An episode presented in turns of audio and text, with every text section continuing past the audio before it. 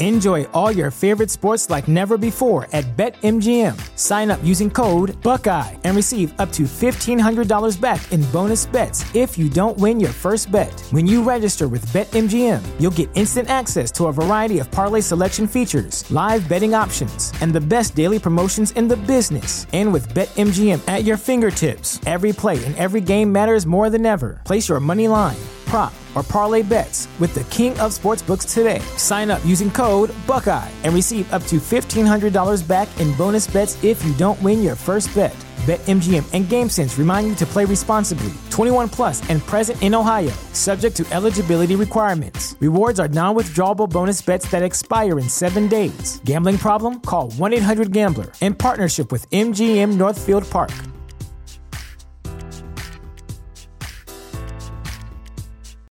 You know how to book flights and hotels. All you're missing is a tool to plan the travel experiences you'll have once you arrive. That's why you need Viator. Book guided tours, activities, excursions, and more in one place to make your trip truly unforgettable. Viator has over 300,000 travel experiences to choose from. Everything from simple tours to extreme adventures and all the niche, interesting stuff in between. So you can plan something that everyone you're traveling with will enjoy. Real traveler reviews give the inside scoop from people who've already been on the experiences you're considering. So you can plan with confidence. Free cancellation helps you plan for the unexpected. And 24 7 customer support means you can travel worry free. Download the Viator app now and use code Viator10 for 10% off your first booking in the app. Find travel experiences for you. Do more with Viator.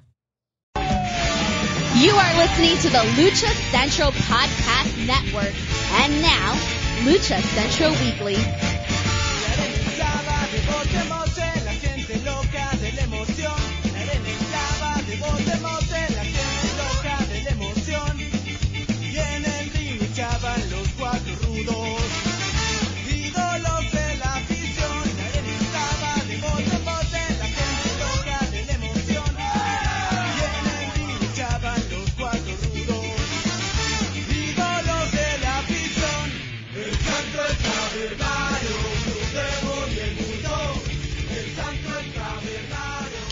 Hello and welcome to another edition of the Lucha Central Weekly Podcast.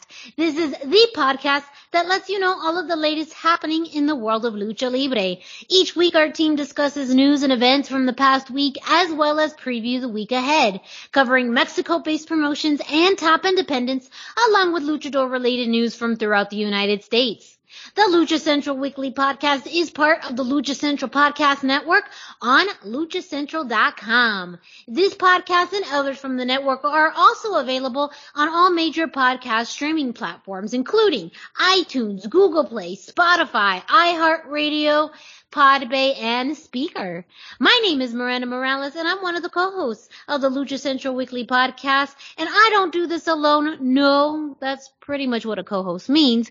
So let me bring in my fellow co-host. Introducing first, he is the dashing one, Mr. Dusty Murphy. Dusty, how are you? Oh, it's doing great, Miranda. Real excited about all the great stuff we have to talk about this week. We have a lot of great stuff to talk about. And I mean, you have to plug in. Dusty was not featured in only one, but two blogs this week from his adventures out in Austin, uh, from AEW. I believe you were featured in Sammy's blog and, uh, Ethan Page's blog. Yeah, both Video of blog. them. Yeah. Yes. Got a got a good shot in both. Yeah, I was I really I missed the Ethan Page one. That's cool. Yeah, I was the only heckler. Like everybody was on their phone videoing it, and I was in his face, like, "Boo, get out of here!" Classic Dusty. You got you got to be in the moment. This is exactly. Like, yeah, I don't want to be on my phone. I want to have fun. Yes, Right? good for you. Good. That's why you bring your kid to the show. Then you yeah, That's heckler and you can film the kid and you'll be like, I'm just being the good dad. Mm-hmm. yeah. Well, he was like- filming me. that, that's that Pampiro Furpo story we got, you know? yeah. and our second co-host, well, third, technically, there's three of us because we're a trio, is who? Who? Who? Who? It's the one and only Brendan Barr. That's who. Hey, hey, you already heard my voice, so uh, yeah. Know, That was a little- sneak preview. Sneak preview, sneak preview. I, I mean, it's hard, especially when Dusty's being so popular and being in all these vlogs, Yeah, living that's his best life. Dusty. yeah. Speaking of living their best lives, we have a few birthday shout outs. Heck First, a very, very happy birthday, feliz cumpleaños to friend of the show, uh, someone we adore and love to watch and love to chat with. Mr. Iguana's birthday was this week. Yes. Yeah. We hope he had a fantastic birthday. Uh, you know, Absolutely. one of our favorite people uh, of all time and someone we just enjoy watching in AAA and also making a bigger presence here in the States. Um, if you have not followed Mr. Iguana or know Mr. Iguana, you just need to follow him. You need to see his social Absolutely. medias. You know, Yeah. watch his matches. Um, you know, they're so entertaining and fun to watch. Yeska, of course, I'm sure, uh, not, now, I don't think we have a confirmed date of birth yet for Yeska, but I'm sure she also enjoyed Mr. Iguana's birthday this week. Well, you know they've partied together. I mean, Yes. Oh, 100%. Yes, you do not have one without the other. So feliz Yeah. cumpleaños, Mr. Iguana. Happy birthday. Uh, from the trio here at the Lucha Central Weekly podcast to you. We hope you had a fantastic, fantastic birthday. And someone else who's had a birthday this week, Thunder Rosa. Uh, a feliz cumpleaños to her as well. She's had a very big week. We are going to talk much, much more about her later on in the show. Uh, but you know, a great week for Thunder Rosa on top of her birthday. Uh, we will get into that. No spoilers yet, but if Well- you know, you know that she's Yeah. had a pretty darn, pretty darn good week. I'm gonna. There's one thing that didn't make it into the segment we're about to introduce. This that I'm just gonna add in real quick since we are talking about her. Mission Pro starts touring soon. Mhm. So, um, congratulations to them for starting a touring schedule. I know that is her her baby, and uh, that's a huge cool. deal. Yeah, yeah. So, hopefully, coming to a city near you, Mission Pro Wrestling, the the first completely female organized run and primarily female facing uh, talent too. So, all right. Well, Which- Brendan, yeah, go ahead and take us to the road back to shows. That's the one. That's the segment that I That's just barely wasn't uh, wasn't going to talk about it, and then I realized it was Thunder Rosa's birthday. But we're going to start with our usual place. Mexico City is yellow. They uh, government has affirmed that they will fix it at yellow for a little bit. Um, this is gonna get it's kind of weird and awkward as it always is with them trying to cope with how COVID is is working. Um, AAA's uh, date for for uh, Triple Mania seems to still be firmly set. Uh, Dusty will obviously let us know if there's any major revelations on that. But uh, I'm also keeping an eye on it as related to Mexico City still being yellow. Yeah. Uh, yeah, go ahead. Seems very firm right now. I mean, it, I, I, I expected it would change. It still could, but right now it looks pretty steady and pretty solid that they'll yeah. keep their date. Yeah, the, the, the teams, the the uh, tourist things, uh, teams because the football team that's where I was at, that have been impacted, have been uh, have already made major announcements, and AAA has not. So it, we seem to be in good shape there, but who knows? They uh cases, new cases are increasing and not decreasing right now, Mhm. just like they are in many areas of the United States. Is that Delta So- variant happening? hmm Well, yeah, I, I could editorialize on the amount of people that think that it, that the world is, is fine and safe now as well. But anyway, but it has, it has continued to affect, uh, other things as well. So, uh, we had shows that had to cancel this, the, over, yeah, recently. Uh, the, of, of note is Vanguardia and DTU, uh, have indefinitely postponed their shows in uh, Pachuca region, uh, where the color designation is light red. I, I we all giggled about the this light red when I first read it. Um, they they seem to be really afraid to say red, so we're just going to be light red or pinkish or you know. Um, they, but both of those dates uh, impacted other, other events that we will be talking about in the indie roundup. So I figured I would mention this as well. Uh, also shows are being canceled. Uh, Arena Querétaro says they'll be forced to go back on hiatus if conditions continue to get worse in, in the state. So instead of the optimism that we had just a couple short weeks ago, people are already starting to pull back and get paranoid that they may have to stop what they're doing. And it's just unfortunate, but, uh, that's the state we're in right now. Um, hopefully there, it's, it's caution with, with, a, with a good reason and we get, we get back through and get, uh, get back to being on the road to shows. I have one other ending this on a good note. I like to end the, this, uh, the road back to shows on as good a note as I can. The Crash is, has announced that they are returning to, to live shows and they've got, uh, they're teasing Andrade is going to be there as well as a Lucha Libre or a, AAA star. So, um, don't know who that is. There's lots of speculation on who it could be. But all in all, it's kind of cool to see the crash trying to, to come back in, into the big swing and, uh, on yet another date for Andrade, who's just becoming the hardest working man in wrestling right now. Truly. Mm-hmm. And he's been lots of shows lately, building Yeah. that brand. Yeah. And he's, he's uh, announcing more dates. He's not slowing down. So good stuff there. So that was the road back to shows. We're just going to roll right into the indie roundup. A lot of this has, uh, there's a lot of synergy in this. I love to, to use. big- Corporate synergy. yeah, there it is. Uh, um, Big Lucha had their first televised show. They've had other shows, but you know, they, they had one that was on the internet somewhere. I didn't get to see it.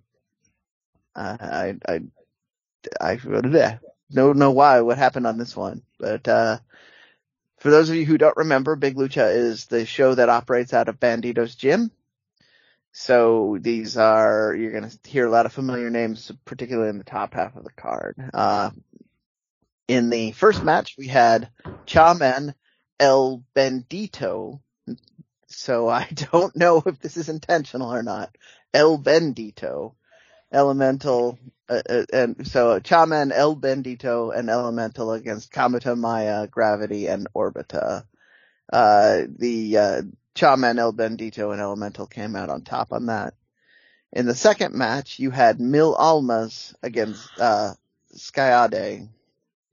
I never say his name right. We, Gabe just said it and I tried to make a note of it and I still can't say it right, but this is, we're talking about a veteran man who is a master of the llaves. I really want to find footage of this match in particular. He's probably was there as an instructor. Um, Mil Almas won after a, a foul, but it was a, a, according to Cubs fans notes, it was because there was an evil referee involved. So now I really need to see this. Um, and then we had, uh, Dementor, Bestia del Ring, uh, La Mascara against Demonio Inferno, Hijo del Alebrije, and Trauma One. Uh, this was, uh, a, a little bit of a match, or, you know, card will change sort of a situation, but Dementor, Bestia del Ring, and Mascara won. Uh, then we had Cyclone Ramirez Jr. and Komander against Emperador Azteca and Latigo, uh, which again was a last minute replacement. Latigo worked his way in. Um, the, the Komander got the pinfall after the Rudos got unmasked. So again, thank you Cubs fan for your notes on this. I did not get a chance to see this and, uh, I'm, I really wanted to. And then in our last match, we had Bandito, Rush, and Fresero Jr. Now, let's, let's just go over this here. This is the one. You have the man who owns the gym. You have the single biggest face in Lucha Libre now, right now, and you have a hot up and coming star. Dusty Miranda, who do you think won this match? Well, if it was WWE, they'd have the heel win. But, but I, I'm gonna go with the face. You gotta go with the face. yeah, right? I mean, that's lucha. You'd face, hope. baby, Bet- face. Bandito did win, but it's because Rush cheated.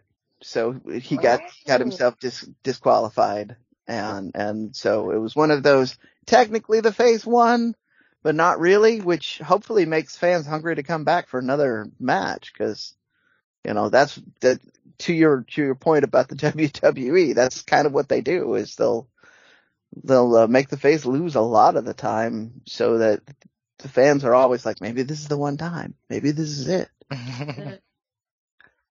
It's never it. Yeah. And just when you think it will make sense or there's a story down the line, there never is. So Well, we can dream, Yeah. but you know, I, I'm more optimistic about that happening out of Bandito's gym because it's not all about, uh, it's not all about a national company. It's just basically him ha- having a show with his students and his friends. So, Mhm. you know, the point. as long as he and Rush stay friends, Rush stay friends, we can, they can maybe do something with this. Um, and then we had, uh, I, I wanted to give a shout out. I was invited earlier in the year to go out to New Jersey to see this, uh, La Invasion of AAA Lucha Libre event. Um, yes. I'm, and this is not a commentary on the wrestling, but having seen some of the footage from social media, I'm really glad I didn't go because apparently it was a borderline hurricane during the event and Oh. that sounds miserable. Um, but I didn't get many of the results yet, so I'm trying to reach out to the people that invited me to so I can get specific results. Psycho Clown's put up a bunch of stuff on his personal feed. A couple of the other wrestlers have put up uh, things on social media, so I've got some hints. I've seen a lot of very wet wrestlers. Um, but congratulations on getting a big show out in New Jersey. Like if I was in New Jersey, I would have braved the rain to be out there because Yeah. that's amazing. I just Mhm. would have been miserable if I flew all the way across the country to sit in the rain because, you know, I get enough of that here. Very fair. um, uh, I did want, I just, like I said, I wanted to shout out to them. Thank you for the invitation. Hopefully I can make it to one of your events in the near future. Uh, now that, uh, travel is easier and I seem to be accruing benefits for travel at this point. My, all my credit cards want me to fly. So maybe, maybe that's a hint to all of you indie promoters. I Yep. might be able to, I might be able to come out to your show in the near future if you just let me know. Um, we talked about shows being canceled in in uh, Mexico. GCW, uh, Game Changer Wrestling. This was the weekend they were down in Mexico doing their tour. They were going to do three shows. Near as I can tell, they only did one, which was on FITE TV. However, that was the Zona 23 show. So Yeah. I intentionally did not watch that. I apologize to anyone that's relying on me but uh, that's gonna, was going to be way too hardcore for me to uh, enjoy. I would have paid money to basically listen to the commentary because I can't. There's a, there's a lot of covering my face. If those of you who saw the Triple Mania cover live stream we did during even during the the very light Extreme Rules match they had at at one point, I was not even watching the screen. So uh, there's no way with uh Zona 23 and GCW that I'm going to be able to watch anything. Uh, they, they did have some news out of it. The GCW Tag Team Championships did come off of Ciclope and Medio Extremo back uh, to the team of G Raver and Jimmy Lloyd, who are not a regular tag team from my understanding in GCW. They're kind of the, uh, the super team that was representing the promotion. So, uh, if you are if you are a GCW fan, there's probably big story building out of that. But Mexico no longer owns their their tag team titles, which is kind of kind of sad, but uh, at the same time, good for GCW who's doing a lot of shows. Um, And then we had some IWRG. We actually had a lot of IWRG, but I'm gonna give you just a, a little taste of of that. Uh, there's lots of coverage up for IWRG on Lucha Central's page itself. So uh, you, if you need your full results, you can find them there. Uh, there was a, it was a six match card here. I'm gonna, the top half of this, we had Astro Boy freelance and Redimido against Mr. Puma, official AK-47 and Zumbi. And, uh, the, the team of Astro Boy freelance and Redimido came out on top on that. And then the next match we had Connect Jr. against Hijo de Dos Caras. Uh, they, this ended in DQ with Connect Jr. technically getting the, the hand raised, but again, it's IWRG. They're, they're building towards uh, a bigger show by, by not having a, a, a big, uh, somebody take a pinfall at this point. And then in the six ma- in the, the sixth match, we had Hijo de Alebrije, Murder Clown, and Mystices Jr. against Abismo Negro Jr., Tonail, and Toxin. So one of the reasons I wanted to cover this is these are all names we've talked about in the last couple of, of shows. So I want to see the footage of this match, but, uh, it turns out that Hijo de, de la Brije, Murder Clown, and Mystices came out with the win on this. Um, Toxin, who we talked a lot about being a great base, being involved means that you can have all kinds of crazy things going on with him and Mystices Jr. Uh, Murder Clown is in there for reasons. Um, it's always, anytime you get any member of the, of the Psycho Circus, you're, something bizarre is going to happen and probably cookie sheets are going to die. So I, am again, super happy with all of this. But uh, that was our IWRG. Again, I will point out that uh, IWRG in particular is covered on the Lucha Central updates. Uh, they they have most of the results we're talking about here for you, as well as many of the other results we'll be talking about later on the show. Thank you, Brendan, for both the road back to shows and the indie roundup. Do not forget, we still want to feature independent promotions on our show. So if you are an independent wrestler fan or promotion, make sure you hit us up on social media. We will give our information at the end of the show. So that way you can let us know, you know, what shows are happening, matches, all of that. We'd love to feature on a future edition of the indie roundup. Now we're going to kick it off to Denise Salcedo, who brings us this week's Lucha Central Central. Why should you visit thechairshot.com? Thechairshot.com is your home for hard-hitting reviews, news, opinion, and analysis with attitude. Why? Because you're smarter than the average fan. Thechairshot.com. Always use your head. Hey everyone, it's Denise Salcedo here in Lucha Central Central with a reminder of where and when to catch all of the great network content this week. Get the full lineup and listen to all of our shows in the podcast network section of luchacentral.com. On Tuesdays, Math, Mats, and Mayhem takes you inside the world of Lucha Underground as they take you weekly through the series with the benefit of hindsight and the benefit of special guests from the groundbreaking series. Check out the premiere video stream every Tuesday at 2 p.m. Pacific, 5 p.m. Eastern on the Lucha Central YouTube channel and at luchacentral.com. Then listen to it on your favorite podcast platform every Wednesday. Tuesday nights live it's Wrestle Boss, where Fabi Chulo talks MMA and pro wrestling with special guests and listener call-ins. Visit WrestleBossLive.com Tuesday nights at 7 p.m. Pacific to listen live or call in with questions or download the show on podcast platforms on Wednesdays. Wednesday nights live on Facebook, it's Spanish show La Mesa de los Margaros, giving you both the news and the cheese made from around the lucha world. Special guests and a whole lot of fun make it one of the most talked about shows in Mexico. Thursdays, it's straight out of the bodega with Papo Esco and PWR promoter Gabriel Ramirez as they have guests from throughout the wrestling world pull up to give an inside look into their careers.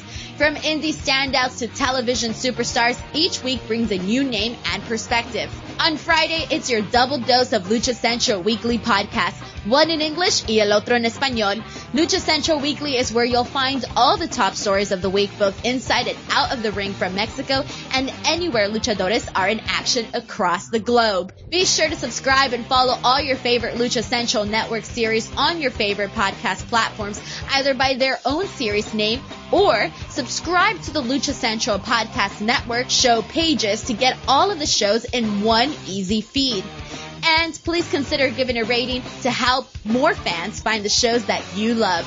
For now, this is Denise Salcedo signing off from Lucha Central Central. Have a great week. Lucha-Masks.com by Pro Wrestling Revolution, bringing you in partnership with Mask Republic the Lucha Brothers, as well as Japanese legend Ultimo Dragon. Go to lucha-masks.com and fight Lucha Strong with masks from your favorite Lucha legends and Pro Wrestling Revolution luchadores. Stay safe in style and represent your favorite luchador. Get yours now at lucha-masks.com, powered by Pro Wrestling Revolution. Thank you to Denise Salcedo who brings us this week's Lucha Central Central, letting you know what's happening throughout the Lucha Central Podcast Network. Up next, we're going to be jumping into a segment that we haven't had towards the beginning of the show for a while, but man, was it, I mean, look, we all know what the week has been in wrestling. everywhere, you know, surprises left and right. So, I mean, it's hard to deny uh, how good, you know, weekend it was for WWE. So Dusty, go ahead and take it away. Yeah, crowds were back. They had Friday night SmackDown in Houston. It was an exciting night. Our opening match of the night was a trios match of the Usos and Roman versus the Mysterios with Edge. This was actually a surprisingly solid trios match. It was really good. WWE did a great job of only kind of teasing Roman versus Edge during the match but unfortunately the Mysterios and Edge took the loss, with Rey taking the actual pin, losing to the most dangerous move in wrestling, oh, the schoolboy no. roll up. Mm-hmm. Like the dreaded roll up. Post match, Jey abused Rey. Jimmy took out Dominik, but Edge came in to make the save with the chair. Edge took out both Usos, but then he took a massive Superman punch from Roman. Roman broke off one of the bracing struts on the chair and took too long to do it. Edge was able to hit him with the spear. Edge hit the crossface on Roman with the piece of the chair. Great visual. Awesome. So that was cool. But then Raw, before we get to the, you know, the pay-per-view, Raw, Karrion Kross lost oh. to Jeff Hardy for absolutely no reason. And Jeff Hardy's only won three matches this year. One was when he tagged with Carlito, and the other was against Cedric Alexander in a retirement match. Like those are the only two wins he's had all year. He beat Karrion Kross. Uh, it was an extremely weird match. It didn't last long. It went Under by three minutes. Yeah, and on top of that, Jeff Hardy felt it was strange for a large part of it because he just wasn't connecting with some of his bigger moves. Like he just couldn't seem to pull it out. And then all of a sudden, babyface Jeff Hardy puts his feet on the rope and gets a pin. Like it, it yeah. made absolutely no sense. It made no sense in the context of Karrion's current trajectory. It made little sense in the context of Raw and their current booking with Jeff Hardy. Like yeah. it was just very strange. And he was so protected in NXT and on an unbeaten streak and like mm-hmm. it just seems yeah. so random that they bring him in now, even though we did know that, you know, he had the, the dark match, it just seems so uh, unsolicited outside of just, hey, we have live crowds again. Let's just pack on yeah. a, a, show so these live crowds can kind of get what but they would consider yeah. their money's worth. So that's exactly. just it. They put it, it felt like to me that they were putting him in front of a live crowd to see how he would do but then they stripped him bare of all of the magic he has down in NXT. And I'm not mm-hmm. talking about the championship. I'm talking about his charismatic entrance, his, uh, his, uh, like you said, the, the unbeaten streak, like all mm-hmm. of these things that contribute to, like almost holding your breath when they, his entrance starts, uh, and then magnetically being drawn to the screen while he's on there because you want to see what's going to happen.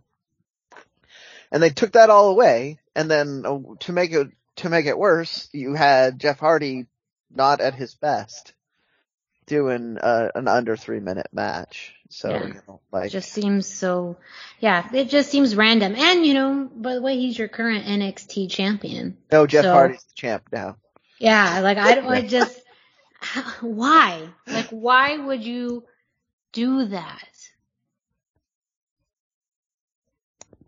It, yeah, it's baffling to me. It, I feel like the, the Terrible Unsolved Mystery decisions. theme Yeah. song should play as soon as. it absolutely should. Just an inexplicable decision. But we also had Money in the Bank Sunday night, first big pay per view back with crowds, Fort Worth. The crowd was hot for the show. It was awesome. Yeah. But the Mysterios versus Usos tag title match was on the pre-show. Like I, I don't know why the pre-show, but it was a great tag team match. The Mysterios got a really cool kind of Lucha Underground-esque intro where they warped from like another worldly Chichen Itza Mayan pyramid thing to the arena. That was really cool. But yeah, that was about the best thing that happened for the Mysterios.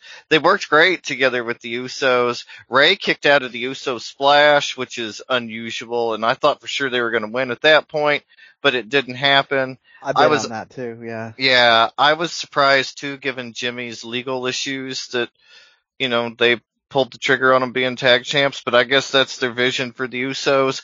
And again, they got the win with that roll up, you know, the unmitigated danger of the schoolboy roll up. Most dangerous move in all of wrestling. Mhm. Yep. again. And so we have new SmackDown tag team champions in the Usos. We also had Zelina in the women's Money in the Bank match. Uh, although she didn't win, hardly anybody pegged Nikki ASH as the possible winner of the match, but she pulled it off. Later cashed in on Raw the following night in that latest, that's like the trend now. When you win the women's Money in the Bank, you cash in the next night on Raw. Or the same Literally, night.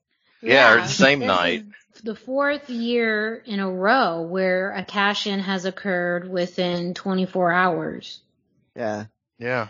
And Crazy. Carmella's the only one to hold it for any Yep. mhm. length of time, which is just mind blowing. But yeah, and so she cashed in, but Zelina had some great spots in the match. She got in a lot of offense. My personal favorite was when she rode on Natalya's back to the top of the ladder, but her scheming and dreaming weren't enough and Nikki ASH was able to climb over the crowd and get the win. Uh, nice surprising match. This was a good match. I enjoyed it, especially with the surprise ending. Everybody called Alexa Bliss. They got rid of her in an interesting fashion. I liked that. The, the whole thing was just, yeah, great match. Uh, and at least somebody with a mask gimmick won. I mean, you know, if we're not gonna get Zelina Vega, let's give the Yeah. mask wrestler the nod. Yeah, well, kind of. That- It's kind of a reach, but I, A I mask do- is a mask. Yeah. We talked about this. There's there's mass wrestlers and there's luchadors, but mass wrestlers are closer to to luchadors than than uh most American wrestlers. So you know, you know. Yeah. Fair, fair enough. Little step in the right direction. right. Uh, and during our main event for the Universal title, uh, dur- between Edge and Roman, we saw the Mysterios run out after the Usos tried to get involved when Edge put Roman in a crossface like he did on Friday. But despite keeping the Usos out of the ring, the Mysterios' old foe, Seth Rollins, he showed up, super kicked Edge, uh, seemingly building to the rumored Edge versus Seth Rollins matchup at SummerSlam but I kind of hoped that we would get like a Rey and Edge versus Roman and Seth tag team matchup, maybe, or at least maybe beforehand. That would be It'd pretty be a good- exciting. Be a, a good match for the road to that SummerSlam match. yeah. hmm and the old guard versus the new guard, like Mhm. old SmackDown. I mean, 2009, 2010, Rey and Edge were all over SmackDown, so Yeah. it's a True. nice little throwback. And we need a tag team match, playa. If we can't go one on one with the Undertaker, we gotta have a tag team match.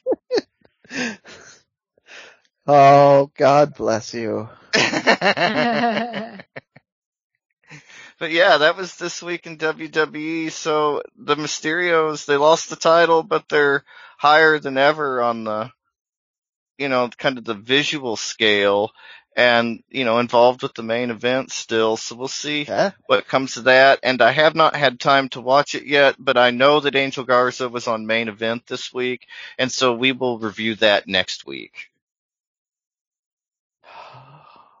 There's another guy they could be using better. Oh well. hmm Mhm. Well, that is this week in WWE. And well, we still got plenty of more for you because Dusty, you're going to take us through this week in AEW. Yeah, we had quite a bit in AEW this week. Dark Elevation, Monday night, it was stacked with lucha content. There were several great matches.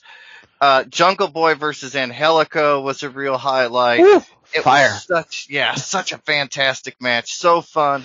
The perfect type of pairing for Elevation. Angelico and Jungle Boy worked so well together. I mean, just fantastic. There was some smart mat wrestling. They got in some really great looking strikes. I mean, the, some of the Navarro stuff. Overall, so good. Like I, on paper, you see Jungle Boy versus Angelico. You're like, oh yeah, that would be good. Like it was so good. Like it's everything you expect. I highly mm-hmm. recommend that match. And the main event of Dark Elevation was Penta and Eddie Kingston versus JD Drake and Cesar Bononi. This was a fun match, but was more of a showcase for the pairing of Eddie and Penta than anything else. If you love those guys paired up as much as I do, it's absolutely a must watch match. After the match, Penta got on the microphone and dropped a really charismatic promo in Spanish before Alex Abrahantes translated that Penta says how great it was to be back in Austin, how great it was to be back in front of the fans. And then Eddie got the microphone and said, if you ain't AEW, then you ain't shit. And so that's how they ended it. But we must give honorable mention to Fuego del Sol versus Luchasaurus. This was a really fun match, great match. Luchasaurus wins, but at the end, there's a feel good moment where they, Jungle Boy and Luchasaurus raise Fuego's hand. The crowd was so excited for Fuego. He's in the entrance of, uh, like the main intro rather of Dark Elevation now. Mhm. And so I think it's pretty safe to say that he's signed and we're being We're being worked a little, bit. Yeah. Yeah. And, but I, I, I like it. I like Underdog Fuego del Sol. Very cool. yeah. And we also want to shout out Dulce Tormenta versus Yes. Hikaru Shida. She's a second generation luchadora. Um, all her brothers are luchadors. I think you know a little more about this than I do, Brendan. Just a tiny bit. I I uh, researched her. Uh, yeah, they she's they're all the Texas-based lucha promotion lucha family. Uh, dad taught the brothers, and then dad and brothers taught Dulce Tormenta, who's uh been working regularly out of Texas-based promotions such as Mission Pro. So you can you can find more of her matches on there. It was really exciting to see her uh, pop up on AEW, probably because they were in her back backyard, but you know, maybe they'll do more with her in the future. Yeah. That would be exciting. She got a great reaction from the crowd too. I mean, I don't know if it was a, a local thing. They were very hot for the local wrestlers. Super hot for her. Yeah. Oh yeah. but it it was a great match and it's exciting to see unsigned lucha talent right now on dark elevation especially but speaking of lucha talent and signings we had tuesday dark thunder rosa versus kylan king this match was short and sweet the crowd was ultra hot for thunder rosa I can't imagine the the noise in the arena. It was taped before Dynamite. It was one of the biggest pops of the night. The entire crowd, literally the entire crowd, were Thunder were chanting for Thunder Rosa. Thunder Rosa fans. We mentioned she had a birthday today, and in her even bigger news, Thunder Rosa is all elite. Uh, It's official. It's happening. Yeah, it's Where's it that happened gift? today. Okay. Yeah, and Bryan Alvarez was the first to report that Tony Khan bought out her NWA contract earlier this month. Then later, Fightful confirmed the report. it's, you know, very interesting. She had asked for her release in 2020 and did not receive it. Tony Khan apparently wanted to buy the contract for a while, according to Fightful at least, wanted to buy the contract for a while and was unable to do so, but Billy Corgan recently, you know, approved it. It went through. So she is now all elite. She's, I, I can't imagine we won't see her back in NWA, especially at the Empower event coming up. Mm-hmm. But, you know, I wouldn't also be surprised at all if Tony Khan made an announcement that Smashing Pumpkins were better than Radiohead or something strange. so, I, yeah. Oh, Uh, oh wow. Yeah. From from the flip side of this, I can't blame NWA for dragging their feet on this. You have Yeah. Thunder Rosa at the height of her popularity. mhm. Uh, you you're building towards a women's division. Of course, you want to keep her there. But even you know, even if she's asking for the release, like you have plans. You want to use her as a centerpiece. So, um, Well, especially once she caught fire, like she was Yeah. the main attraction for NWA throughout the pandemic era. Like she was their highest profile. Uh, they had Ricky Starks, they had Eddie Kingston, but post pandemic, like all they had was Thunder Rosa. yeah. There are rumors there's more going on behind the scenes than just we can't pay you during COVID. So Right. I, I just want to make make it certain that there there may be personal reasons why some of these people left as well. So uh, it's just the only the big reason why I I don't like NWA holding on to talent either. If once you're to the point that the talent's asking to be let go, you're not you're not WWE. They're they're not gaining you're not gaining anything by holding on to them. Right. And there were also rumors during the the pandemic era that Tony Khan was paying Thunder Rosa's guarantee because she was appearing on Dynamite, but it was also getting the NWA off the hook financially to Thunder Rosa. Mm-hmm. So there wasn't a whole lot of motivation for her to stick around if that was the case. Like if the AEW's paying you. Like, Right. yeah. Yeah, who's who's building the loyalty here? And yeah, Tony Yeah. Khan like he's building the loyalty and not uh, Billy Corgan. Yes. So But This I mean, will, yeah, I think it'll be interesting. I assume we'll find out more details as time goes on. But, you know, I, lot of, uh, non-disclosure agreements go around these days too when you leave a company. So that could be, or non-disparagement clauses. So maybe we won't find out anything, but it's certainly an interesting set of circumstances right now and interesting that Tony Khan bought out her contract. Yeah, I mean, I think we're going to see her instantly vaulted to the main event. I don't see anybody else getting the title from Britt Baker other than Thunder Rosa. They've got that fight forever feel now between them, and I am Yeah. so excited for that pairing. so I feel like that's actually the biggest motivation on the AEW side is if she's not signed, it's it's a risk and a liability to keep her in the title picture because you don't know when she's gonna take off and do take a better deal somewhere else Well, or you know, you know but the fact that she didn't either, you know, I mean, the fact that she, uh, and and who knows, you know, there's there's a lot that we don't know, but I do think the sense that she really was the first to right capitalize on this forbidden door concept that Yeah. you know and we'll talk more about her again later because you know now that she's official does this also mean we are going to see still see her do more things um i do think that Yeah. they really still need her as a cornerstone of the women's division because it's still Absolutely. struggling Mhm. um and not for lack of talent but i just think you know, uh, rivalries, the writing still a challenge, but I do Yep. think that anything that Thunder Rosa has done in AEW has been compelling. Well, Absolutely. Um, yeah, you're you're you're going to what I'm saying though. If Yeah. she's not signed while she's in that position, it's a risk that you're going to just lose access to her while she's Nova Hot and and kind of as you said, one of their cornerstones. So you and Dusty said too, like the Britt Baker feud is fight forever vibes. You just you want to lock that down. You want to make sure you have access to that magic. That's what I'm saying on the AEW Mhm. side of let's buy out this contract, let's pay your guarantees, let's make this happen because she's she's uh she's money right now. She's a license to make money in 2021. Absolutely. Well, and even the merchandising, like the action figure guys were real excited, you know, online as Oh, soon as she was announced. And so the whole thing, it just, yeah, it tempers down a lot of the liability that they might have of her going somewhere else. It was mm-hmm. unlikely with Mission Pro and everything else she has going on that she would go anywhere else, but people will surprise you. So it was a, a smart decision on all sides for Thunder Rosa to be all elite.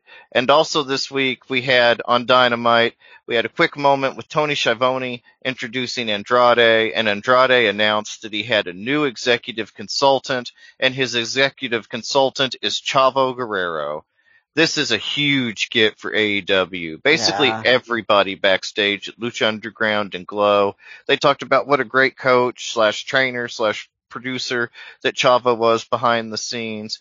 And if AEW wants to take their lucha a little more seriously, which they seem to be doing now, somebody like Chavo backstage in that role is huge. Mhm. He's a great talker. I mean, perfect thing for Andrade. And they didn't get too far to the segment before we heard the music and Death Triangle were on the ramp. Fénix is back. He was back from injury. Pac was there. It was awesome. Andrade tried to recruit them. He wanted to be their new leader. He told them they worked for him now. Um, no, mis- like coincidence, I'm sure he kept using the word tranquilo. Like, I feel like that's building to something, hopefully. And, but yeah, he tried to recruit them to be their new leader to no avail. They did not want to be the new leader. They took turns denouncing Andrade before like the entire referee brigade came out and tried to separate them before Death Triangle then chased Chavo and Andrade out of the ring.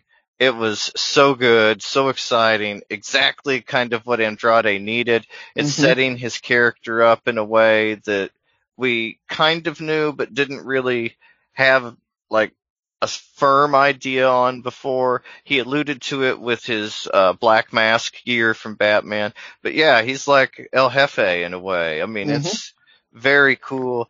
Love that. And also in an interesting bit of Andrade trivia, on this show, I believe it was the main event, Archer, Lance Archer defeated Moxley for the IWGP US title.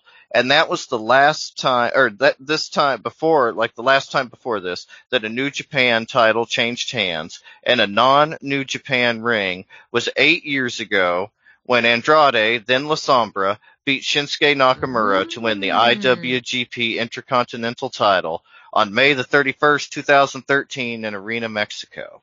So, I mean, just kind of a cool Now you get an educated. Yeah. tie-in. Yeah. We gotta throw Teach that, 'em, Dusty. Teach throw 'em. that info dump in there. Yeah. Love it. And- Yeah, but yeah, so a lot of cool Andrade stuff. Finally getting some exposition of his character, a little bit of dimension to what he's doing. I think the pairing of Chavo and Andrade is so much better than the pairing of Vicky and Andrade, Yes. but it makes so much sense that Vicky would bring in her nephew Chavo. Like, Mhm. just, yeah, Yeah. I mean, they, they really tied it together in a way that I thought was sublime. I wondered where they were going with the Vicky thing. The pairing wasn't for me, but they really pulled it out. So, it, it finally made sense. Like, Mhm. I, you know, absolutely. I think our problem with AEW is we don't have enough history to, like we do with WWE, to have faith for them to make a good or a bad decision. And they finally, we, we finally saw that they were leaning to something good. yeah. I was a tiny bit disappointed. There was, there was this voice in the back of my head when I saw Chavo come out, like, well now he can't be on Azteca Underground. Yeah, Well, that's true. Well, that would, yeah, we've seen a lot of, uh, synergetic and energy, or not energy, um, talent transfers with MLW and AEW and, you know, kind of things go back and forth. So maybe, he can show up. I mean, I hope so. Uh, I have a question for you, Dusty. Sure. So we had, you were, last week you were at an AEW taping, uh, you saw that, and then the WWE was in Texas this week, so you could have made it to that if you wanted to. Yeah. Do, would you, do you, do you uh, think you made the right choice, or would you have rather been at the WWE show? Oh, absolutely. I, I would go. We're we're already planning AEW shows again. Like they're coming to St. Louis. We're talking about full gear if they don't do the uh like a dynamite here in Wichita, Omaha, anywhere we can drive in an afternoon. We're going to try to start going to AEW. Eh, Compared to WWE, it was so much fun, so easy. WWE felt like going to work. You know what I mean? Like in comparison. and I I had no faith in WWE to put on a show that I wanted to see for the value. Like we could have gone to SmackDown or Money in the Bank, and we just decided not to for the money. Like I, Yeah. I don't necessarily feel that we would have been disappointed this time, but I've been very disappointed with the money I've put up at Right. WWE before. So, but Dynamite, uh, you know, this was my first Dynamite, but I had the best time. The the crowd was incredible. It's just a different atmosphere in general. Even on TV, you can tell, but it's just so much more communal at an AEW event than anything I've ever encountered in all my years of WWF and WWE events. Very And-. Yeah. So this was not a, a paid endorsement for AEW. No. Yeah. Just my honest feelings. Yeah. uh, WWE, the, if you open your wallets, we'll, we'll say nice things about you, but Well, we always have nice things to say about NXT at least. oh yeah, no, actually we do love WWE. NXT. Our- Our problem with WWE, just to be clear, is that they disappoint us based on their potential. That's that's- Absolutely. yeah.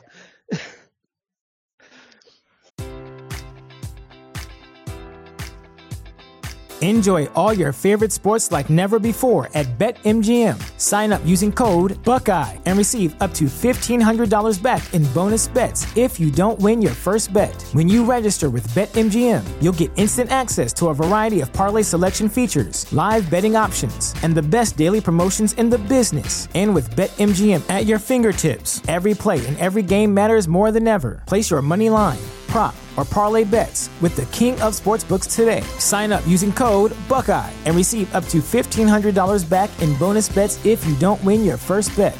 BetMGM and GameSense remind you to play responsibly. 21 plus and present in Ohio, subject to eligibility requirements. Rewards are non-withdrawable bonus bets that expire in seven days. Gambling problem? Call 1-800-GAMBLER. In partnership with MGM Northfield Park.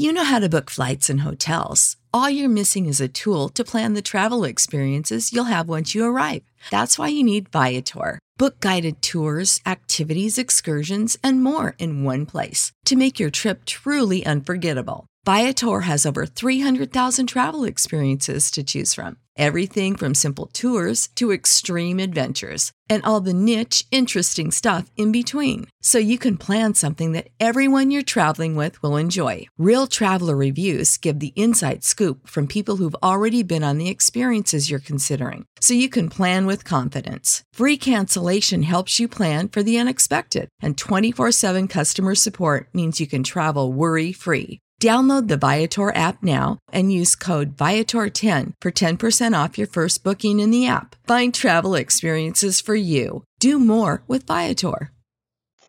Well, that is this week in AEW. Don't forget the results for WWE, uh, such as Monday Night Raw and SmackDown, are available on LuchaCentral.com, and of course AEW Dark and Dynamite. Stay tuned to the, keep on hearing our thoughts on both WWE products and AEW products.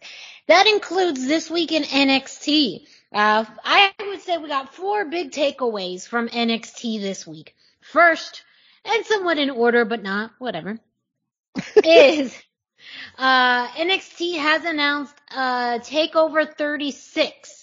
Uh, it has been announced for Sunday, August 22nd, which is the day after SummerSlam.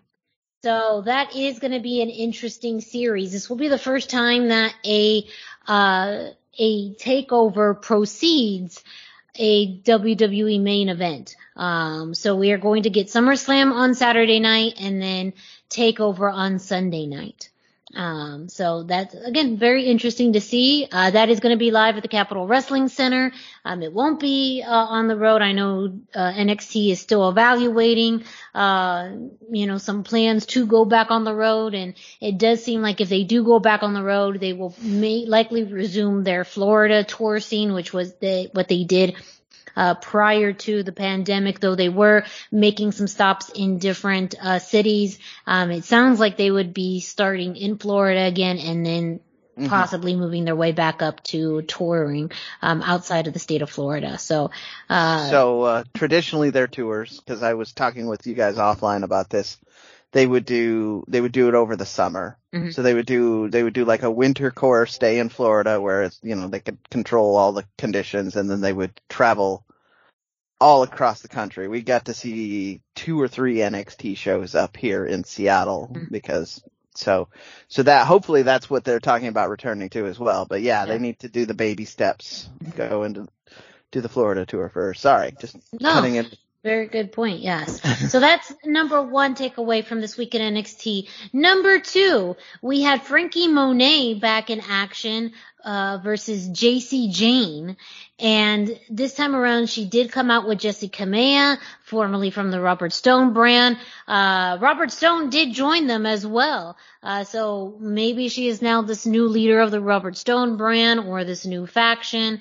Um, really the more interesting thing that happened from this match was more what happened outside of the ring, and that was Mandy Rose. She came out and sat at the announce table, like literally on the table to watch uh, Franky Monet work. Uh, of course, Franky Monet won with the Glam Slam. And afterwards, this was more for WWE.com. Uh, Franky Monet did post or did share a, a promo in which she put the entire women's division on notice. Um, I do think it's very interesting that Mandy Rose watched her. Mandy Rose came out last week as well to watch another match. Um, but it does now make a little bit more sense, um, that Mandy Rose is in NXT. It's been reported that her former tag team partner, Dana Brooke, um, is with child. So now it kind of Oh, makes, wow. that may, that's just put out and, and, um, that could be a reason why Mandy Rose, uh, that whole storyline kind of got dropped, uh, and that she's in NXT. But I would be actually pretty surprised and pretty happy with a Mandy Rose Franky Monet feud, um, with very similar kind of personalities and cattiness. And Franky Monet just works miracles in the ring, so I think she'd be able to have a very good match with Mandy Rose. But it's also, again, her way of climbing her way towards the top. Um, I hope to see her in a match on Takeover, um, a proper match on Takeover. I'd love to see that for her. Item number three, we had Legado de Fantasma and Hit Row in a segment. It started off with Legado de Fantasma, which they had promised a mariachi musical madness, where they had some mariachis in masks uh, with the guitars there. But Santos told his mariachi to to leave the ring, and pretty much saying that he refused to lower himself to the level of Hit Row by using music, instead using wrestling to define himself and define Legado de Fantasma. But that means Hit Row came out talking some some smack, um, and eventually that led to a confrontation between the two groups in the middle of the ring. Um, at one point, it looks like uh, Santos was going to hit Isaiah Swerve Scott over the back with a guitar, uh, but that was taken away, and then that guitar, I believe, got used on Joaquin Wilde. Uh, but uh, yes, it did. It, it got used on Joaquin Wilde, who got the got, got the guitar. Uh, so this feud still is is fire, with really the leads being uh, uh, Isaiah Swerve Scott and uh, of course um, Santos Escobar. Um, but you know, you still have both members of both factions. It looks like it's a it's a great faction warfare, and still playing up on those you know little things like music being a factor in it. I do hope it doesn't turn to be too gimmicky. I don't think it will, uh, because both are able to talk, both are able to perform in the ring. This was just a way to kind of throw a common tie to two very completely different groups. Um, so it was, you know, entertaining. And how many, I mean, you can't ever really get tired of seeing someone take a guitar shot. Uh, it, it's just, it's just wrestling science. Yeah. Yeah. Jeff Jarrett made a career out of that. Mm-hmm. Broke a million guitars and never drew a dime. Mm-hmm. and last but not least, we had Xia Li versus Raquel Gonzalez for the NXT Women's Championship. Really, as much as it was great to see them in the beginning of this match, the match really was clouded with, uh, you know, an injury that Xia Li, uh, ended up sustaining towards the end of the match. Um, it looked like she got some kind of, you know, getting the wind knocked out of her from a, a I believe it was a Vader bomb, uh, that Raquel Gonzalez. Twisting Vader bomb. yeah, that just twisting Vader add- bomb Yeah. and pretty much knocked the, the wind out of her. And uh, so towards the end of the match, officials, you know, uh, allowed the match to continue. Um, but you, know, we weren't sure what that was going to look like. But Gonzalez won with the single arm power bomb, La Chingona bomb uh, for the win. It was it seems like a positive sign at the end. Li did get up and was able to to walk to the back, but um, you know, it, it was interesting how quickly they set this match up, uh, and it's also one where again, you know, clash of styles with Xia Li much more within uh, a, a striker style, um, and with the size of Raquel Gonzalez, very important that she utilize that striking to get her off her feet. But the strength of Raquel Gonzalez, even Xia who is fairly strong in her own right, um, you know, you just get, I think with some of that, that spinning Vader bomb, you know, just right enough torque and enough momentum that it, you know, I, I didn't necessarily see anything, her landing correctly from what I could tell, but I think it just really just knocked her out. Just the power of it seemed to be overwhelming. It's just physical contact. I didn't Yeah. mean, you know, we talked about this in the interview with Gabe as well. It just happens. It's a contact sport. Sometimes things are gonna not go just right, and that's that's all there is to it. Because I didn't I didn't see anything wrong, and I know that's a move that Raquel does a lot. So uh, if she was had a history of hurting people, they probably would have stopped her from doing it. So No, like I said, same. Yeah. I didn't see anything as far as the landing or the way that it was performed. Um, it's just that strength, and Raquel is incredibly strong. oh my goodness, yes. He's incredibly strong. So, um, a- another successful win. Now, there are spoilers out there, uh, because NXT was, has, has been taped for the next two weeks due to the Olympics.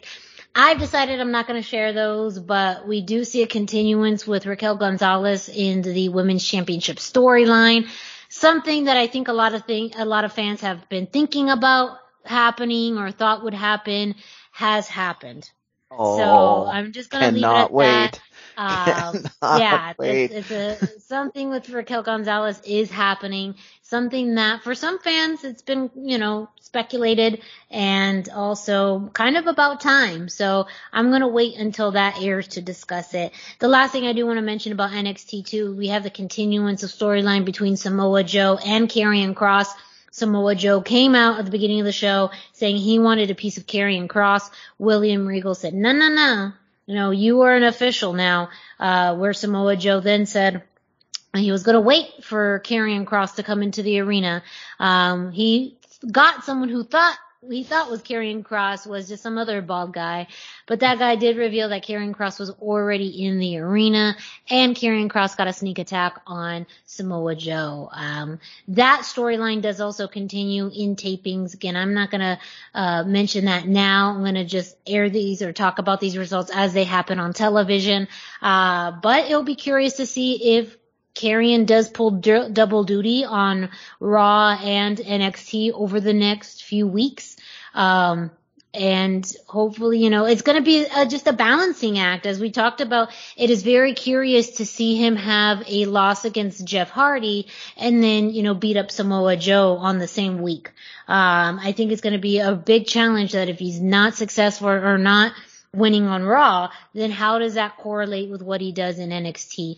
It also may seem like he doesn't have a match on NXT uh, anytime soon, and maybe they're saving it just for the next takeover, and he primarily has matches on Raw. Lots to think about and speculate with Karrion Kross now, but it seems like he's probably going to be pulling double duty uh, until you know possibly at Takeover you know, possibly dropping the title and making that full transition to Monday Night Raw as hi- history has shown us. Ooh. I know, not a huge fan of it, but we will see WWE. We will see. Of course, the results for NXT are available on luchacentral.com, so make sure you check it out or just keep listening to our show if you continue to miss it. Up next though, I'm going to jump into Impact Wrestling. They're a little bit further up on our rundown this week because they had Slammiversary and talked about a packed week of wrestling, of surprises, of, you know, things that we didn't expect. We had some things that we didn't expect at Slammiversary. Uh, another great show, another great year of Slammiversary by Impact Wrestling. Uh, I'm to go down through a few matches that Lucha Libre fans may want to know about. Uh, first off was the Ultimate X match for the X Division Championship.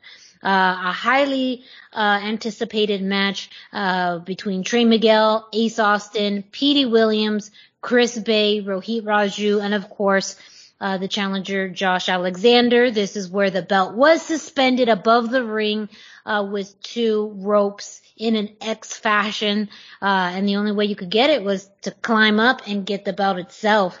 Um, this was some really interesting maneuvering, climbing up, utilizing of chairs, all of that. Uh, and there was this almost suspension where it was like a scorpion tail almost movement that happened. Uh, oh, I think it was Josh Alexander who went up and, and legs up on the top of that X down and there was a chain between everybody else in the match, uh, with a sleeper hold to an ankle lock to, I, I forget the, the rest of the sequences, but it was, it was really fun to watch. Um, a super Canadian destroyer uh, from uh, Petey Williams on Rohit Raju and Trey Miguel. Um, but ultimately, the winner of this match and still your X Division champion, Josh Alexander. Um, so I think that's, I mean, it's hard to predict who could have won. Everyone had a, a, a case in this match to state as far as, you know, who would have won. Uh, I was thinking it was going to be Trey Miguel just because he was the only one in this match who hadn't been uh, X Division champion, but I still think it's an amazing job to keep Josh Alexander as your X Division champion. So I'm not mad at that at all. Next, we had a mixed tag match uh, with Brian Myers and Tennille Dashwood, who they've kind of aligned themselves into a group or into a team um, against Matt Cardona and his mystery tag team partner, which surprise, not surprise, was the hot mess Chelsea Green. And, you know, for Impact fans, they've known Chelsea in her previous work. Um, she's also the real life partner of Matt Cardona, so that also made sense. She still had the cast on, so I know some people didn't think it was going to be her because of her cast, but she was able to compete and her and Matt successfully won that match. Uh, she also wrestled again this week on Impact. So, uh, we also saw her at Ring of Honor, um, announced for the Ring of Honor women's tournament and it looks like she's going to make a stay in Impact as well. So, uh, you know, Chelsea Green, she's staying busy and I think it's great to see her back at Impact Wrestling. So I just the uh, difference between states here made a huge difference because ROH, the story is the state of Maryland wouldn't let her wrestle in the cast. Yes. And I believe that because Washington state would be the same way. She couldn't Mm-hmm. wrestle here. So just a little sign of, of how wrestling Mhm. can be different based on where you're viewing it. You Yes. might get, get some of that. Just Mhm. an interesting Yeah. little No, add-on. and that's very that's very true. And also kind of waiting for her to make her debut in Ring of Honor. Um, Impact is taped in Nashville, Tennessee, which has slight, you know, different rules. Um, and you know, just keep some of that anticipation. But it also means just like EC3, we saw him wrestle in Ring of Honor and Impact at the same time. Mhm. So doesn't you know we don't know if she's in a in a contract with either company at this point, but it does look like she's actively going to be wrestling for both organizations. At least through the course of that tournament. Yeah. Yes. Yeah. Up next, we had a fatal four way for the Impact Tag Team Championships. Uh, earlier, it was announced that TJP was ruled out of the match. Um, so Fallah Bahh needed a new partner, and that was revealed to be the former No Way Jose. Uh, to be his his partner. So I forget he went by a different name. Um, Nobody remembers it. Nobody, yeah, nobody remembers. not not to be mean spirited, I just don't remember. Uh, no, you're not the only one. Everybody I've talked to about this has said the same thing. Like, I don't remember his name. They just called him No Way Jose. So. No Way Jose. Yes, yes.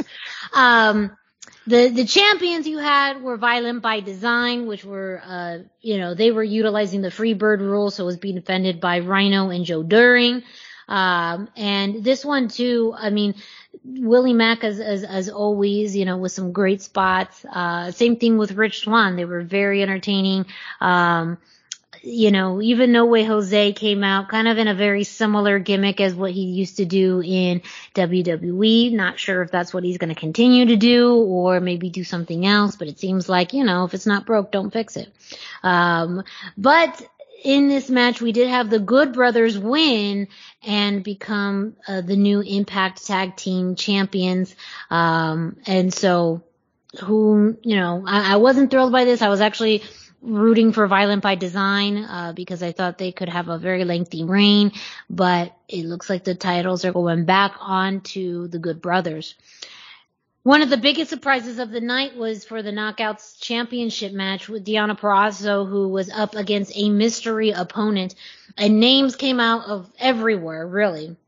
Oh yeah. But the mystery competitor was Thunder Rosa, making her, uh, you know, debut with Impact Wrestling. Um, I mean, that was a surprise for a lot of people, even though it wasn't, uh, because she, you know, of course, it was part of that big tie-in with the NWA and AEW. Um, I think just a lot of people were, I know for me in particular was thinking it was going to be more of an impact related star.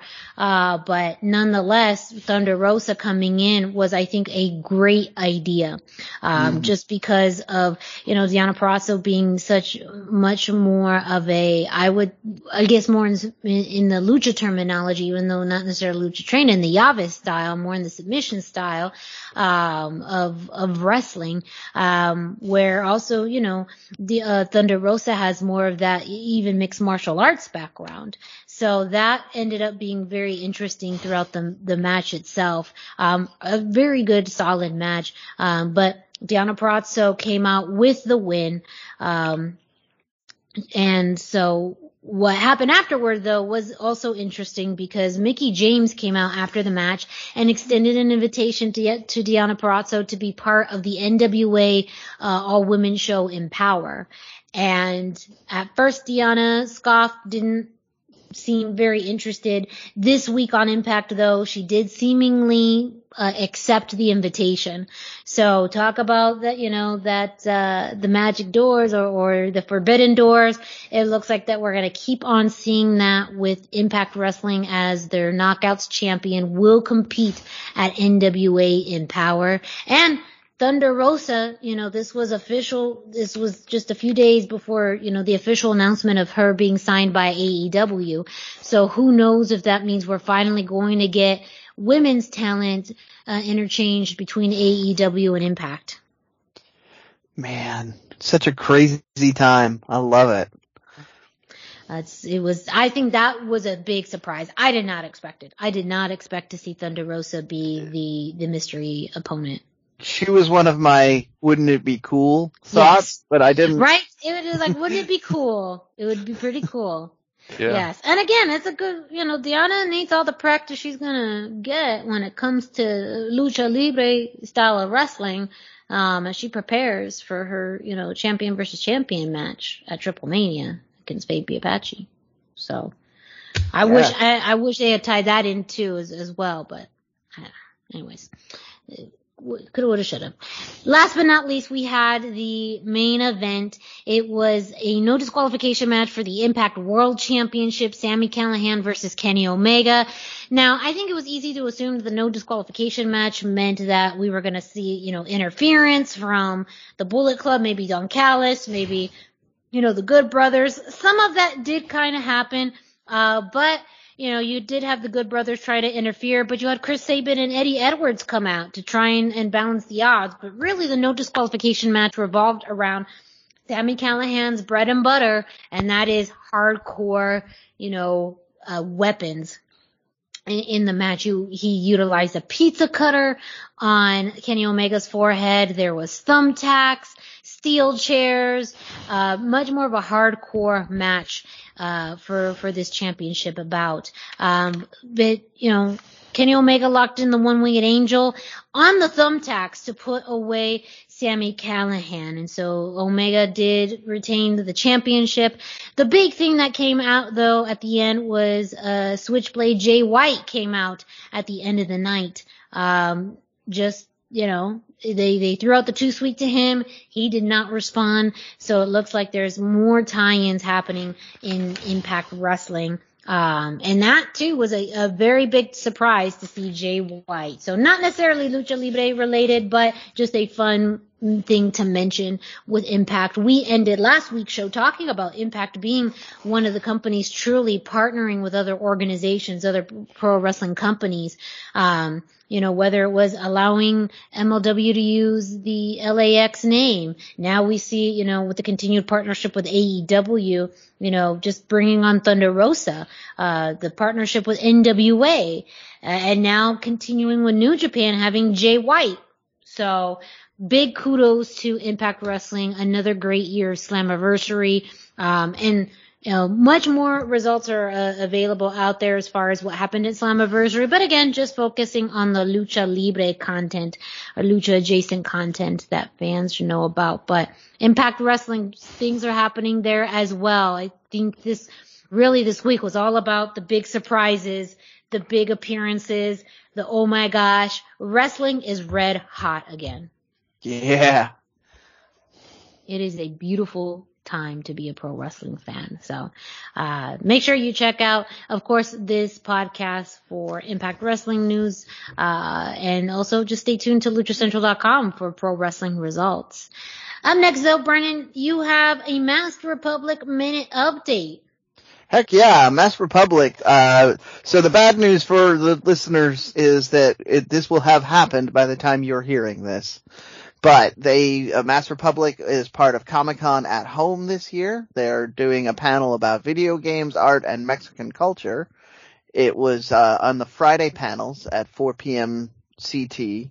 So, uh, you, you uh, will definitely be able to find it somewhere. I'm certain that Masked Republic will put links up. Uh, typically the Comic Con at home stuff is all available day of on their YouTube channel, so you will have a chance to see this panel, which is what I'm going to have to do because I'll be working when it ha- hits, and uh, I want to see it too. But uh, just kind of cool thing, like Comic Con and Masked Republic is a natural fit, and it's cool every time it happens. Yeah. I wish we could get more lucha at these things. It'd be very exciting to see a tie-in there.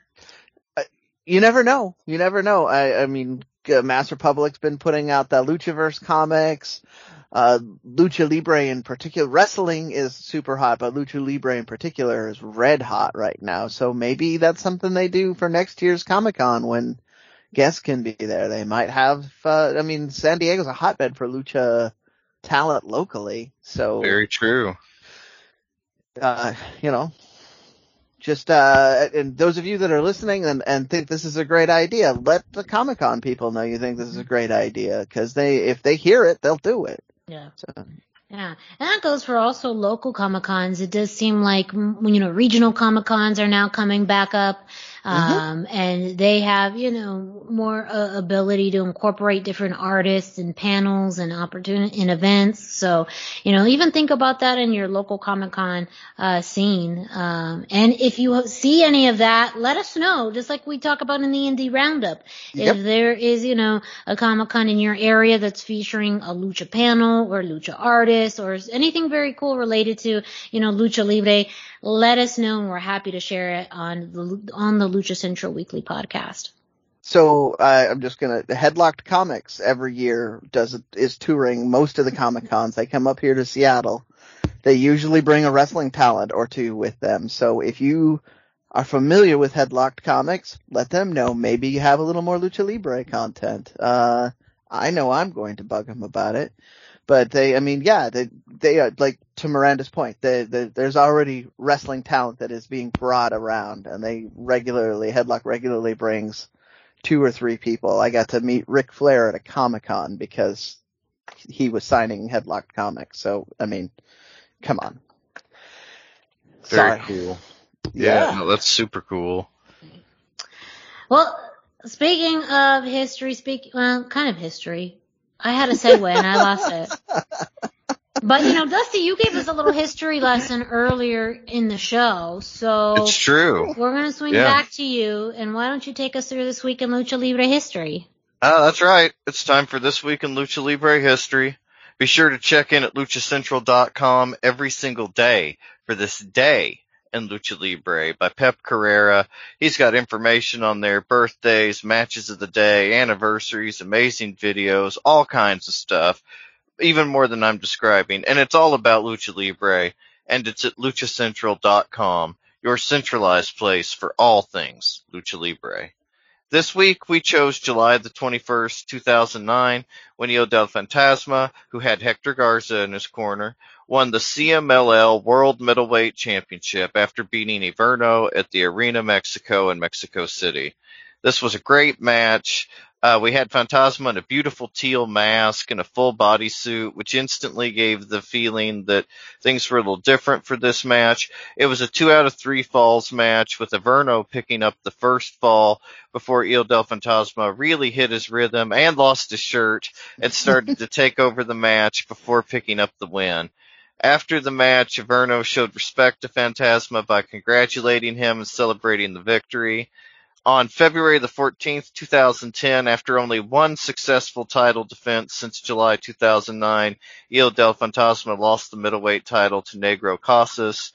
This would be Hijo del Fantasma's only singles title run in CMLL, despite later challenging Dragon Rojo Jr., before later leaving for AAA in 2013.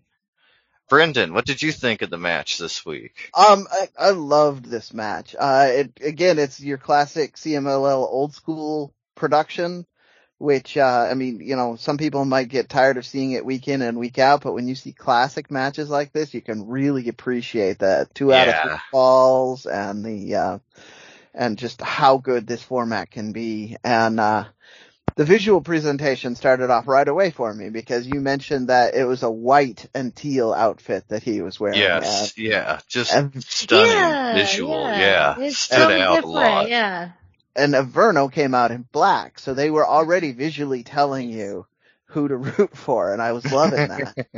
um, you know, yeah, it just uh, it was a very fun fun match to watch the the classic stuff.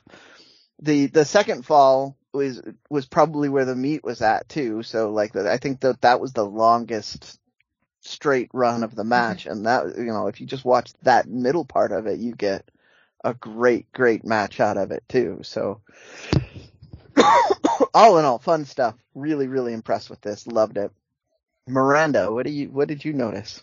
Yeah, I you know the the color scheme too was something very different because I I really only seen um you know Hijo with the purple and so it was just kind of uh, different to to see him in that light blue. But you're very right, both of you, as far as the traditional CMLL format, the falls. I did think it was kind of interesting with that last fall where it almost seemed like he kicked out right at two. Yeah. And that was Yeah. some of that, you know, so, almost controversial at the end. Uh, but, but it, you know, when the referee called it and, and said, and, and Averno eventually, you know, it did look like he was upset when he took the belt back, you know, you know, Mhm. trying to make, make a claim that, you know, he hadn't lost, but then gave it to Hijo. You know, that kind of was a nice touch at the end. Um, I loved the work that they did on the ramp. Um, I Yes, thought that was that was one of a the cool spot. Yeah, Mhm. a cool spot where he you know, flew over the top rope from the ramp back into the ring and then the tope in between the ropes out to the crowd. And literally, I mean, that, that really pushed the chairs back. So, um, and, you know, I guess That's that's that- just caution of lucha libre. That's that arrow from hell kind of Yes. precursor there. Yeah. True. Yes. You know, Um, but you know, I thought it, it was a fun match to watch. I was entertained through the whole thing. And, you know, that's one thing, even though CMLL is viewed in a more traditional, you know, light, it does make it as a fan like very easy to watch. And sometimes you don't necessarily need to think and not in a bad way that you don't need to think. It's just very straightforward. And I really do appreciate that about CMLL because they put together very strong matches. I think it can be after a while very routine and you're looking for, you know, where's a swerve or where's something exciting. Mm, but I do yeah. think when they are able to, like I said, the, the work on the ramp to me was what made that match a little bit different. And, you know, just, just even though you kind of got the, the sense with the three falls how it was going to go out, the, when they were able to do some unique moves and, and some fun things, that's what I think was that little pop of like, oh, that's interesting or that's fun. And that helped make that match, you know, worthwhile.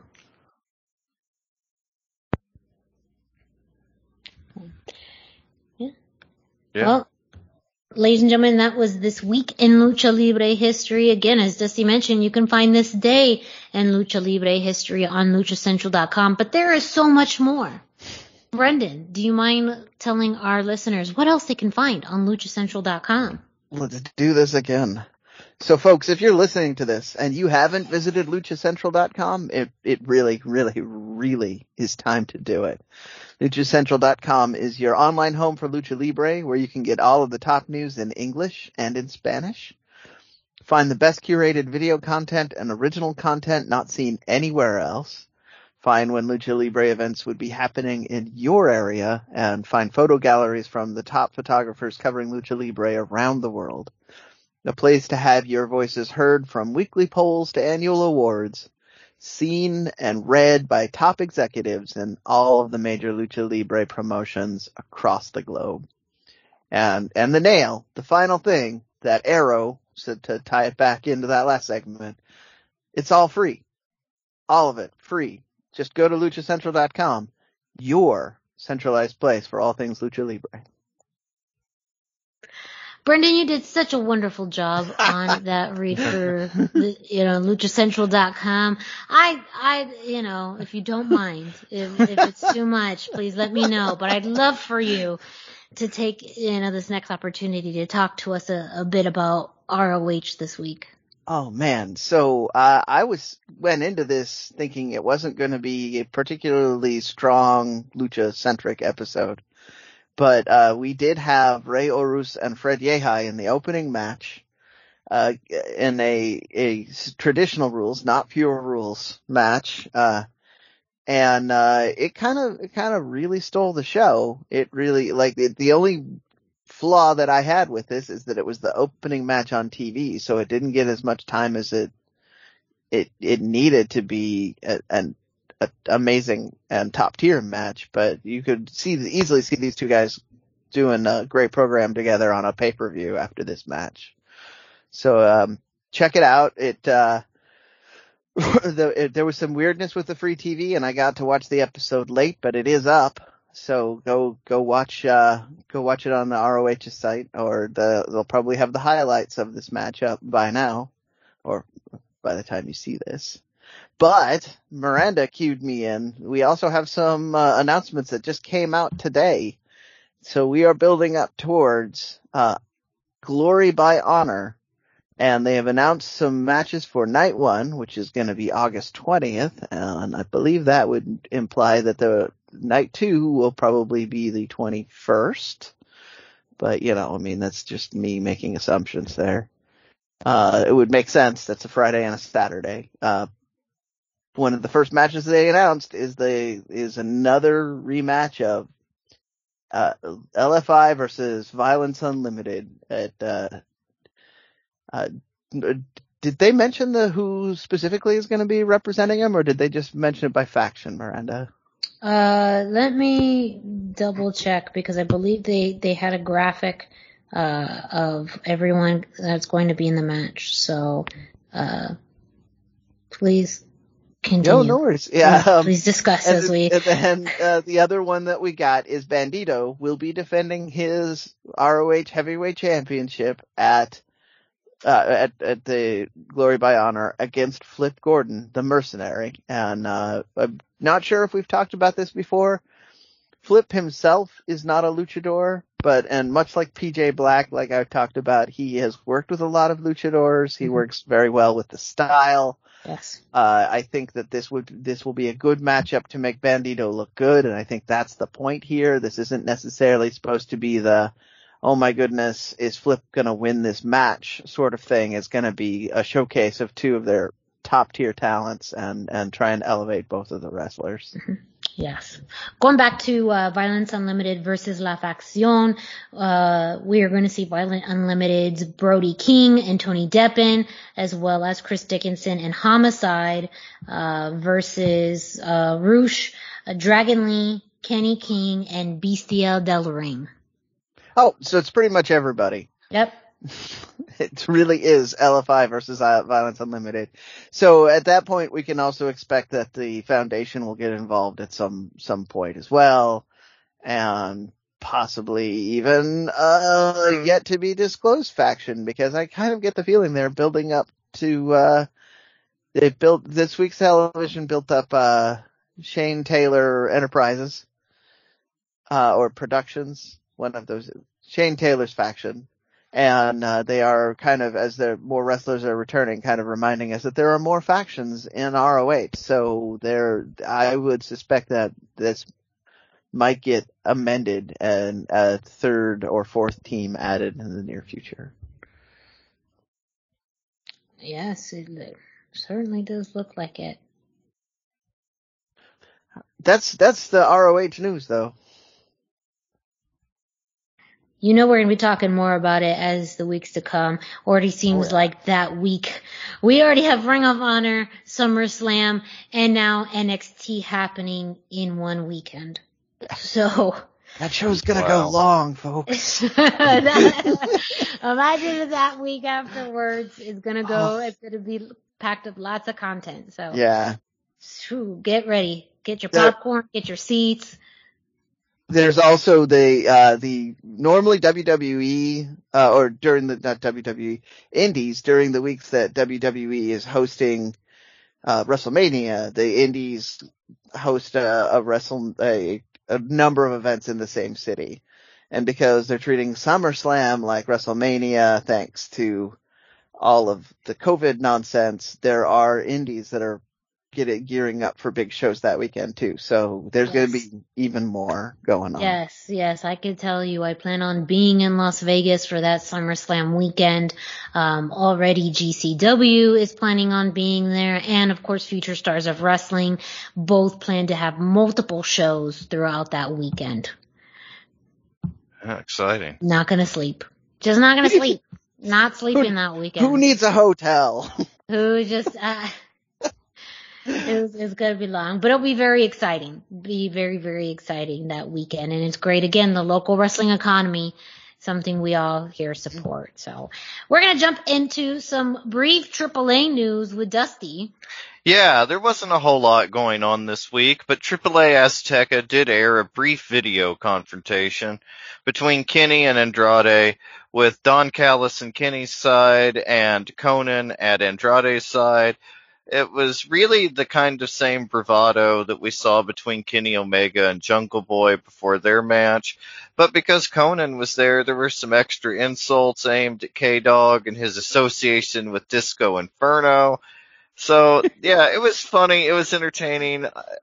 It'll be interesting to see what comes of all of this, as well as Konnan's involvement in all of this. This was before the pairing with Chavo Guerrero, but Konnan figures and looms large in AAA and AAA history, so he's an important figure there. And Andrade being in AAA, yeah, it's just it's interesting, but it's unknown how he may figure into things, or if he was just there and decided to give Andrade the rub because they were both backstage. But it's definitely an interesting wrinkle in the story leading towards Triple Mania and the AAA Mega Campeon Championship match between Andrade and Kenny Omega. I also want to shout out Cubs fan slash Lucha blog. He uploaded this segment on YouTube this week for all those of us in America. So big appreciation to him for doing that and everything else he's done to help us see AAA during the pandemic. And just keeping us up to date on, on news in ways that Yeah.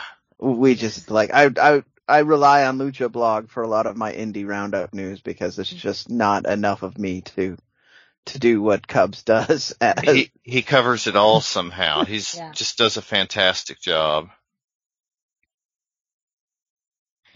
Thank you, Dusty, for that AAA news. Up next, some brief MLW news. Uh, just a heads up that Battle Riot 3 will air on YouTube and beIN Sports on Saturday, July 24th, likely when you're listening to this show. So you will be able to watch Battle Riot 3, a very packed show, one that we are going to wait until it airs to talk more about, uh, that we did talk about the spoiler about, you know, the new LAX coming together uh, during Battle Riot uh, 3 with a Slice Boogie and Danny Limelight still being led by Konnan.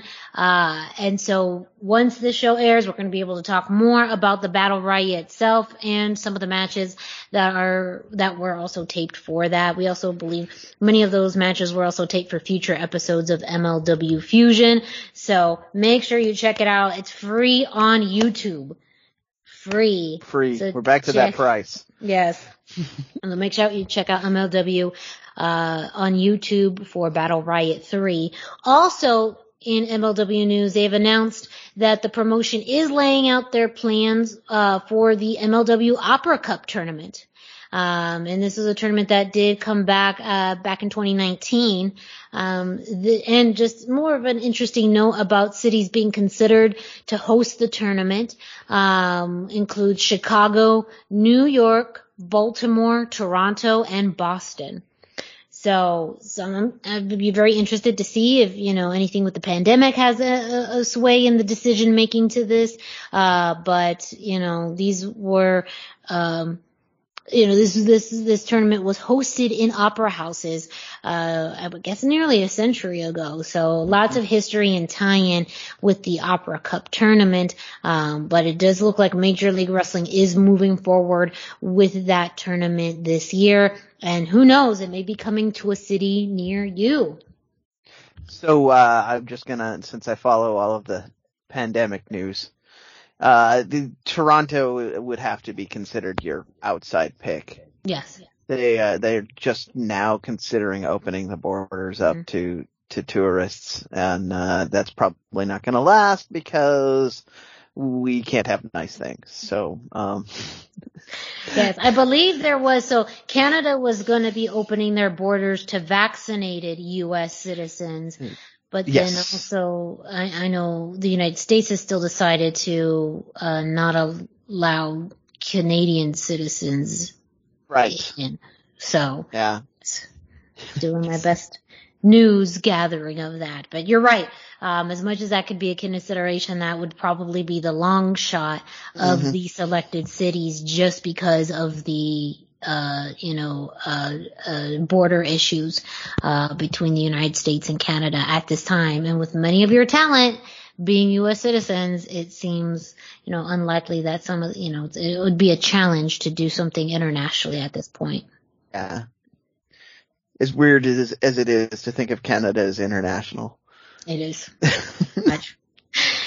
Last but not least, the final uh, news, you know, where the item of, of tonight's show is CMLL. Brendan, go ahead and take it away.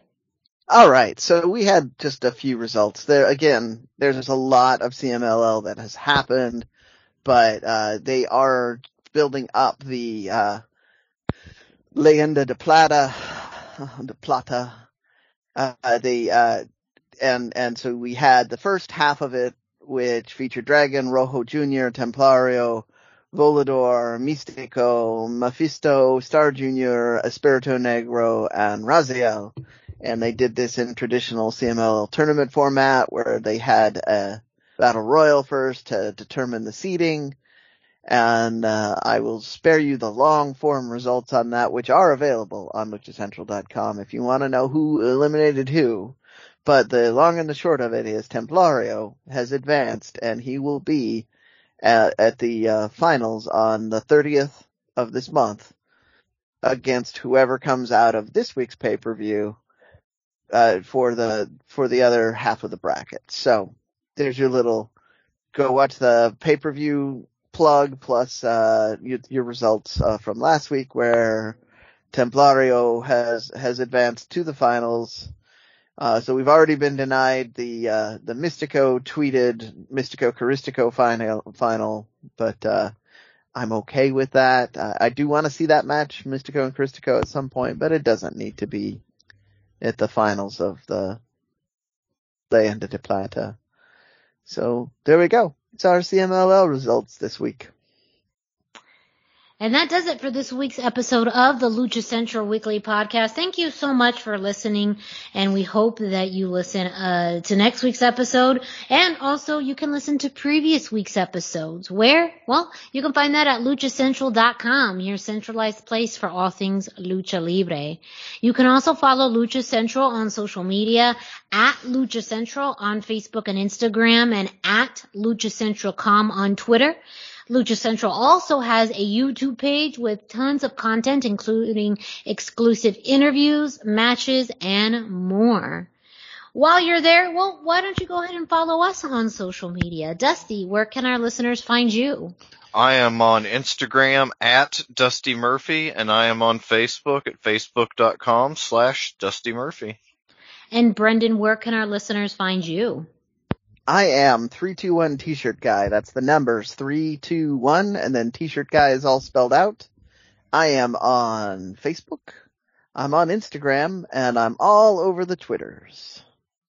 And me, Miranda Morales, you can find me at the hashtag Miranda, hashtag spelled out on Instagram and Facebook. As we mentioned earlier in the show, if you are a Lucha Libre uh, fan, independent wrestling fan, promoter, wrestler, please reach out to us uh, about Lucha Libre promotions or matches that are happening uh, throughout the independent scene. We'd love to feature them on a future edition of the Indie Roundup. Also, kind of on the fly, as we mentioned, if you are also participating or know of Comic Cons throughout the U.S. that have Lucha Libre content or Lucha Doors attending, let us know. We'd be happy to promote them. For the Lucha Central Weekly podcast and for Dusty Murphy and Brendan Barr. I'm Miranda Morales. Thank you so much for listening to this week's episode and we will be back next week.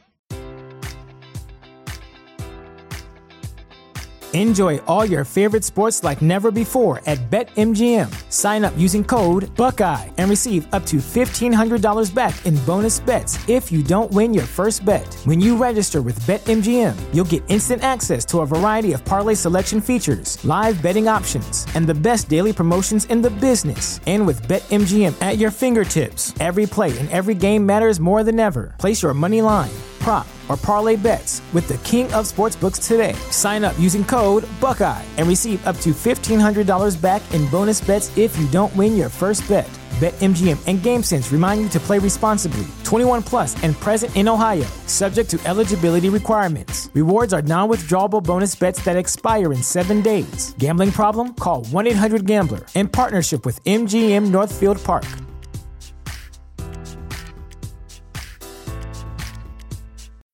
When you need mealtime inspiration, it's worth shopping Kroger, where you'll find over 30,000 mouthwatering choices that excite your inner foodie. And no matter what tasty choice you make, you'll enjoy our everyday low prices, plus extra ways to save, like digital coupons worth over $600 each week. You can also save up to $1 off per gallon at the pump with fuel points. More savings and more inspiring flavors make shopping Kroger worth it every time. Kroger, fresh for everyone. Fuel restrictions apply.